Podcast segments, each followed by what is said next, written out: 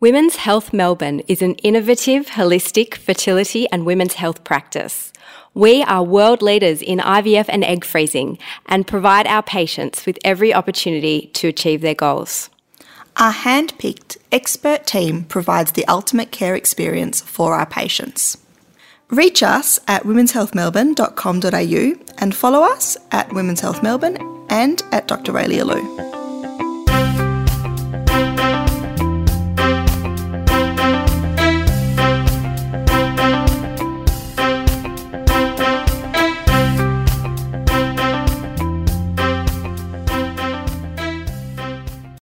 Hello, and welcome back to Knocked Up, the podcast about fertility and women's health. You are joined as always by me, Geordie Morrison, and Dr. Raelia Lew, CREI fertility specialist. Today, we are joined by Suellen Peak, the Senior Fertility Counsellor at Life Fertility Clinic, Melbourne. Suellen is a Master's Qualified Positive Psychology Practitioner and accredited mental health social worker with over 20 years of clinical experience. For the past 15 years, Suellen has specialised in counselling patients to navigate infertility and assisted reproductive technologies. Welcome to Knocked Up, Suellen Peak. Thank you for joining us. Thank you so much for having me. It's lovely to be here. Suellen, we've been really excited to record this episode together with you. And we're also incredibly excited to work together with you at Women's Health Melbourne and Life Fertility Clinic Melbourne. Oh, thank you so much. I can't tell you what a joy it's actually to be here and to be working with this incredible team as well. So I feel very privileged and very lucky. Suellen, you're a senior infertility counsellor, an NZICA counsellor. Can you tell us, firstly, what was your journey like on your way to this career and a little bit about yourself? And also, what is an NZICA counsellor? My journey uh, towards or into infertility counselling wasn't straightforward, actually. So, my background um, straddles two fields one is uh, psychology, and the other is social work. Um, as a, a, profession or as a professional body, I'm actually an accredited mental health social worker. So, I've gone on to do additional training in social work, which allows me to work in the same manner as a psychologist under mental health plans um, in the, with the general public. I later went on um, to study uh, my master's in positive psychology because I have a real interest in balancing, I guess, the science of psychology that's often been deficit based into how do we start to build what's right with people, but how do we build well being? Because often we know that once we help people to move through a, a stage of illness or mental illness, we get them sort of back to baseline. But then how do we keep building and how do we make things better? So, positive psychology is really really given me a bit of a balance. But to answer your question, um, my pathway was really um, quite unique, and I actually started um, in high risk youth work. I was out there in the community supporting young people who were really having a number of challenges. I then found my way actually into the HIV and AIDS community, and um, it was incredibly passionate work for me. And I was working in hospital settings at the time. I loved that work, um, but I was really hungry to learn more, and I really loved the counselling work. And so that's when I started to sort of specialise in the counselling work. And you know how sometimes the universe looks after you? Um, there was an ad in the paper to um, apply for a fertility counselling job. And so I thought, I'm not sure that I can do this. Um, I've got an interest in it. And when I applied for the job, it just so happened that the job was actually looking to bring together a counselling role with a new project, which was supporting serodiscordant people who were HIV positive um, with a partner who was not, to try and help them have families without passing forward uh, the HIV virus. And at that moment, I just thought, this is my job. And um, I remember thinking, I really, really want to work in this space. So that's how I entered into infertility um, work. And then from there, um, Raelia, what actually happens is ANZICA, which is the Australian New Zealand Infertility Counsellors Association, is an overarching body. And so we become registered by doing some steps, obviously in professional development and some training to make sure that we've got some competencies around that work as well. And so stepped into that and became an NZICA counsellor many, many years ago. I think it's 15. Am I allowed to say that out loud? Can we edit that bit actually? um, and ultimately, uh, yeah, I've been doing this work ever since. So it's now 15 years actually um, in infertility work and, and fertility counselling. And what's your role now? Yeah, so it's a senior counsellor's role at the moment, and uh, essentially what that um, entails is a whole depth and breadth of work on the patient journey. And I really love that about working in the fit, um, fertility field, is because I might have a touch point right at the very beginning, which is often mandatory counselling when patients step in and they're making that first transition from, I guess, natural conception into the world of assisted reproduction. So I get to see that them at the right at the very beginning, and then it might be around supporting people um, uh, at the different stages and different milestones of their treatment as well. So ultimately, we offer supportive counselling, which might be around, as I said, that milestone, but also um, being able to support people around other decision making moments in their treatment. So we talk a lot about implications counselling actually in the field of um, fertility counselling because there's lots of decisions to be made. There's lots of moments where you might, as a couple or as an individual, need to digest what's going on and how do you keep m- moving forward and, and sitting with some of the ethical and moral and also personal decisions um, that sometimes you need a sounding board for that. And that's really where I think counseling comes into its own. It's offering you that really safe space to sit, to digest, to think, to wonder, to ponder. And I think when when we've got those combinations right, we're doing a really good job in counselling. I think you're right. Infertility and fertility medicine is complicated. And it's often the same patients who have blows and difficult times in fertility treatment that ultimately reach success and their goals of having a family. But it can be a straightforward journey for some and a rocky road for others. How counselling can make a difference for people going through fertility treatment? Oh, such a I'm really passionate about this area, and I think it makes a difference by helping people to navigate those highs and lows that you talked about just then, Raelia. That for, for when things go really well, we often have that upward lift, we feel good, and it's energizing. But when we actually navigate a challenging result, an unexpected result, sometimes it can really come out of left field. And so ultimately, what happens then is our brain does its natural process of starting to move into the negative. It has a very strong negative bias, not because of what's wrong with us, but because what's right with us. Our brain is trying to protect us.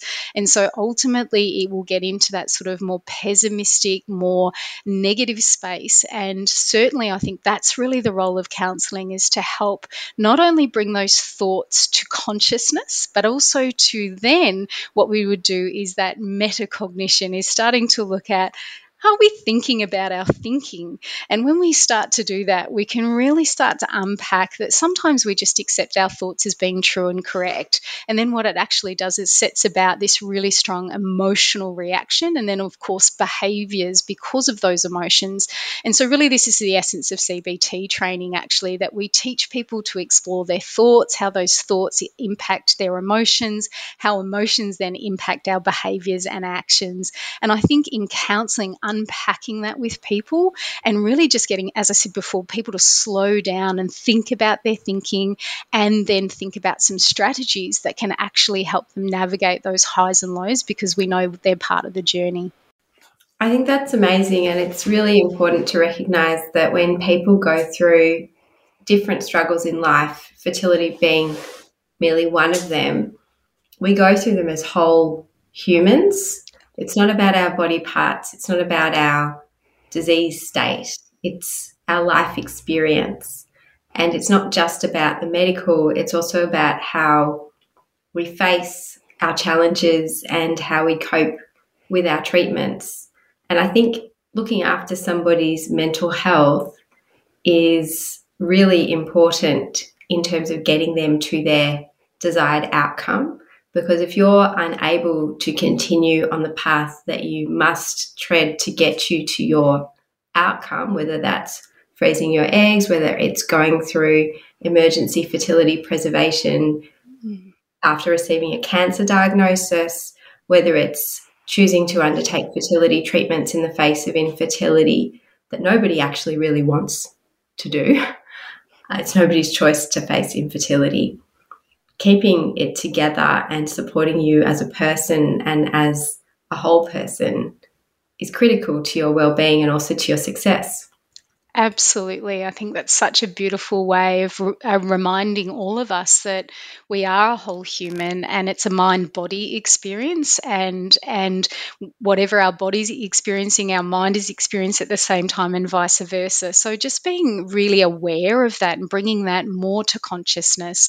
I do think this is where um, we can really help people to buffer the highs and the lows, uh, particularly the lows as well. Because again, part of what sometimes I will teach is not to, or um, to help people to temper expectations as well, so that it helps us then to have a buffering if if the result doesn't quite go our way. Um, and we do this a lot when we're looking at fertility preservation. Often, a lot of people, or egg freezing, I should say as well.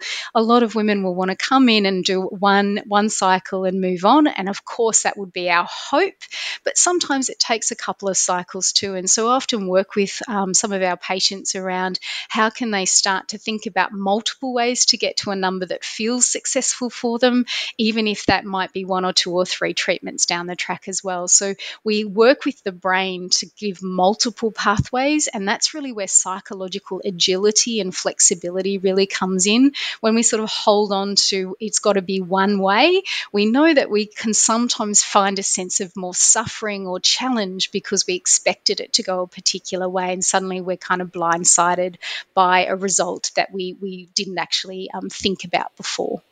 Suellen, we go back quite a long way. You and days at the Royal Women's Hospital in Melbourne. You've worked in lots of different areas and also have such a, a wealth of experience within fertility counselling at different clinics in different scenarios. Can you tell us, being integral to the development of our mental health program at Life Fertility Clinic Melbourne, how is life different for you? Oh, wow. First and foremost, it's such a beautiful boutique experience. Um, and again, I think there's a real personalisation around the care and support, um, getting to know individual nurses and doctors and then people on administration and even behind the scenes in our labs. Um, I think that makes it f- far more personalised as well. And, and I certainly know as an employee as well, that's far more enjoyable to be part of a, the rich fabric of a team like that too. I think the other part for me, which is really why it's so appealing to me, is a counsellor is being able to really step into the journey um, with with our patients and offering them mental health support under a mental health care plan and saying I'm here for the journey rather than just one touch point you're in and you're out. And at the end of the day what often really supports us is continuity of care. We know that in so many different parts of the healthcare system that when we build um, a story and an experience with somebody we feel held we feel contained we feel safer, we feel more soothed. And that's really um, what I want to be able to create by being here as a counsellor. And so that we can say, okay, we were along your journey and it might have been the last three years and we were we saw you through your first and maybe your second pregnancy. Um, and so we we become part of their fabric as well. And I guess that's the broader family, isn't it? And I always love this idea that we become part of people's scaffolding of care. And we all need that because we all get the wobbles. And sometimes knowing that that scaffolding is really going to hold us and contain us. And that's what I'm really enjoying at Life Fertility Clinic. You've mentioned about continuity of, of care and how patients may need more, more than one touch point. Something we get asked about a lot is about why is this mandatory and what are the mandatory requirements? I guess for those of us that don't know this, what, what is involved and what's required? Absolutely. It's an interesting um, question. And I think for many people, um, it's so important to know what they're going to be stepping into when they come into mandatory counselling. The reason that it exists, it's unique to Victorian legislation. So it's part of our legislation in Victoria. If you stepped out over, over the state borders, you would not be required to do mandatory counselling. However, I always say to patients, I'd love to turn that negative if you have to be here into a positive. And because what I think it allows us to do is to have that moment, as I said earlier, let's slow down. Let's talk about how you're digesting this information, how you're actually feeling about stepping into assisted reproduction. And I also spend some time talking with patients about grief because there's a grief step when we shift from natural conception and all of the beliefs and um, hopes that we have in the natural world, and then we have to sort of shift gear. We know that there's a grieving process in that transition as well. So I think there's an element in that mandatory counselling where we can actually just honour some of the feelings that might not have already been talked about. But principally in that session, we cover off prescribed matters, and that's dictated by our legislation. It sounds a little bit sinister, but actually, what it is, it's again slowing down to ask the patient whether they've had an opportunity to talk with their doctor and they understand their treatment, whether they've got any further questions about their treatment, or whether um, they really are understanding some of the risks and challenges that might be involved as well. So, here we're kind of having a touch point around are they in a position of really being able to give informed consent? And then once we um, get through, I guess, those prescribed matters, we open up to say, are, are there other questions? And so, the way I use that session is I might also talk about fitting IVF treatment or assisted reproductive treatment into their busy schedules. Let's be honest, we are all incredibly busy. And so fitting this in can create other stress points for people. So we might talk about how you're you going to manage work and have you got a strategy to manage um, how you might talk about this with family, friends, and colleagues as well. So we spend a bit of time there talking about that. For other patients, they might actually want to talk about how they'll talk about it with their families because they've got lots of pressure around people asking them about when are you getting pregnant and are you trying and all those sorts of things. So we'll use that session to talk about those strategies as well.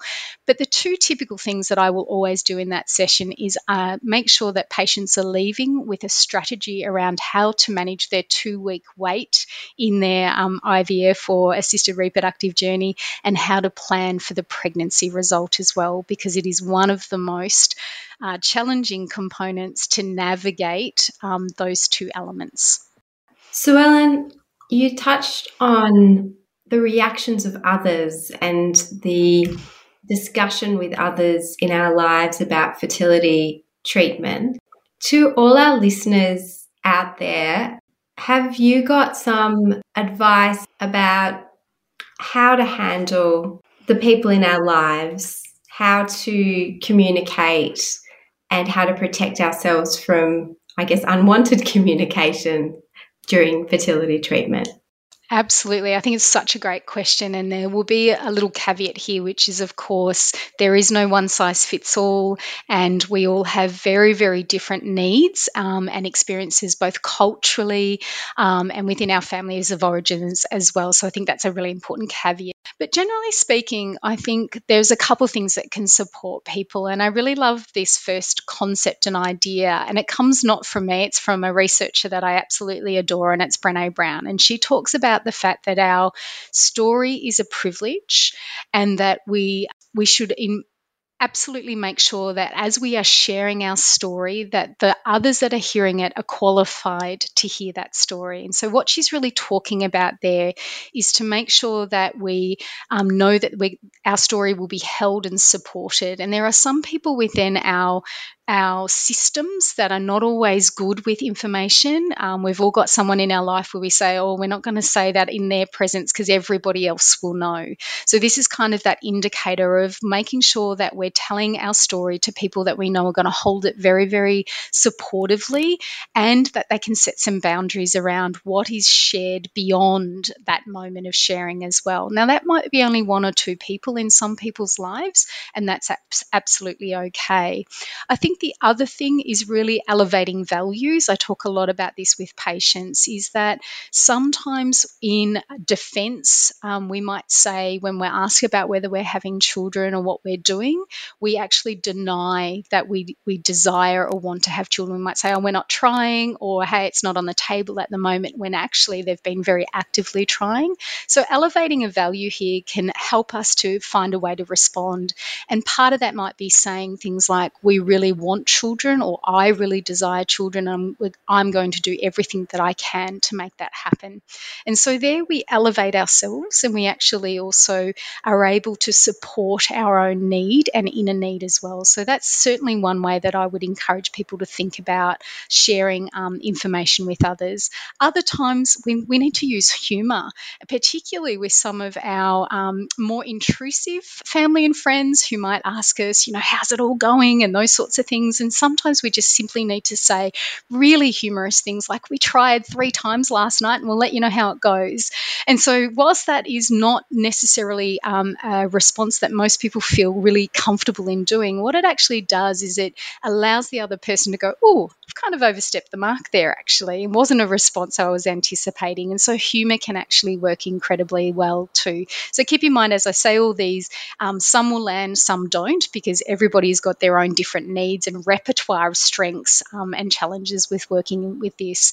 But the very last thing that I think is so incredibly important is setting boundaries. And boundaries might be, particularly if we've shared information with others, might be about saying things like, Thank you, family. We, we're going to let you know that we are doing assisted reproduction at this time. We would like to be the ones that volunteer the information, so please don't ask us about it at this time or let us lead the way. So, setting those types of boundaries can be incredibly helpful, but it also allows you to loop back to the boundary if somebody breaches that as well by saying, hey, remember, we actually said we would be the ones that volunteer or, or provide that information. So, actually, um, we're going to stick to that same formula too. So, lots of different techniques here. Um, and again, noticing that we have to practice, but we also have to work out what works for us because we've all got different um, strategies that seem more aligned with our values or our strengths as well.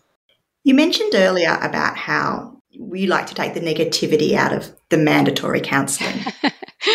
but there was there's obviously some reluctance for some patients to come and see you. Yeah. How do you find they are when they leave the session? Generally speaking, I'd like to believe that patients leave saying that was actually really useful. Um, and to me, that's when I know I've done a really good job and turned that negative into a positive. And um, being able to talk with people about some of those strategies that can support their journey. And um, one of the things that I didn't say before is part of the mandatory counselling is to also talk through future decision making. And that's usually where people will find it most value, valuable because we're projecting way into the future. We are talking about if uh, IVF, we're creating embryos. We talk about what's the storage limits on embryos, what else might be some of the decisions that you might make if you're not going to use all of those embryos. And also, we talk about posthumous use of embryos, being if one party is deceased, what is their positioning on, on um, providing an opportunity for their partner to go ahead and use that embryo at a later time. And so, that is a very different conversation to how it might look on paper in a consent form. And so, really, in the session, that's where I hope people are leaving saying that was actually really helpful because when we read something, it doesn't doesn't always come to life, if that makes sense. But when we talk it through, we can talk about the nuance, we can talk about how it lands for us, but also where it creates moments of discomfort too. And that's really a rich conversation. So, if nothing else in the session, I think that's a really incredibly important component, and people generally leave saying that was helpful. I agree. I can give you direct feedback, Suellen, that lots of my patients, countless patients, have told me how valuable the session that you provide is for them and how much they enjoyed it, despite it being a mandated.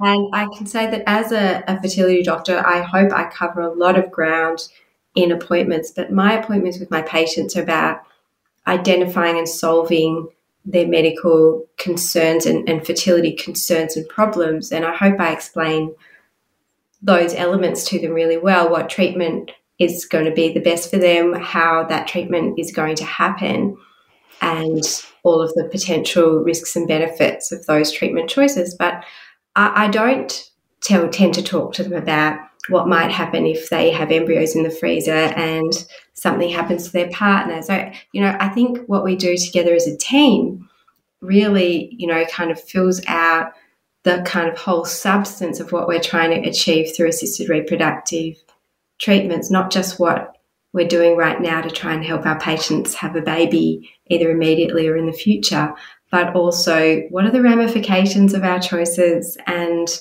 what are the implications of the technology we choose to use. So I think working as a team is, is so cool.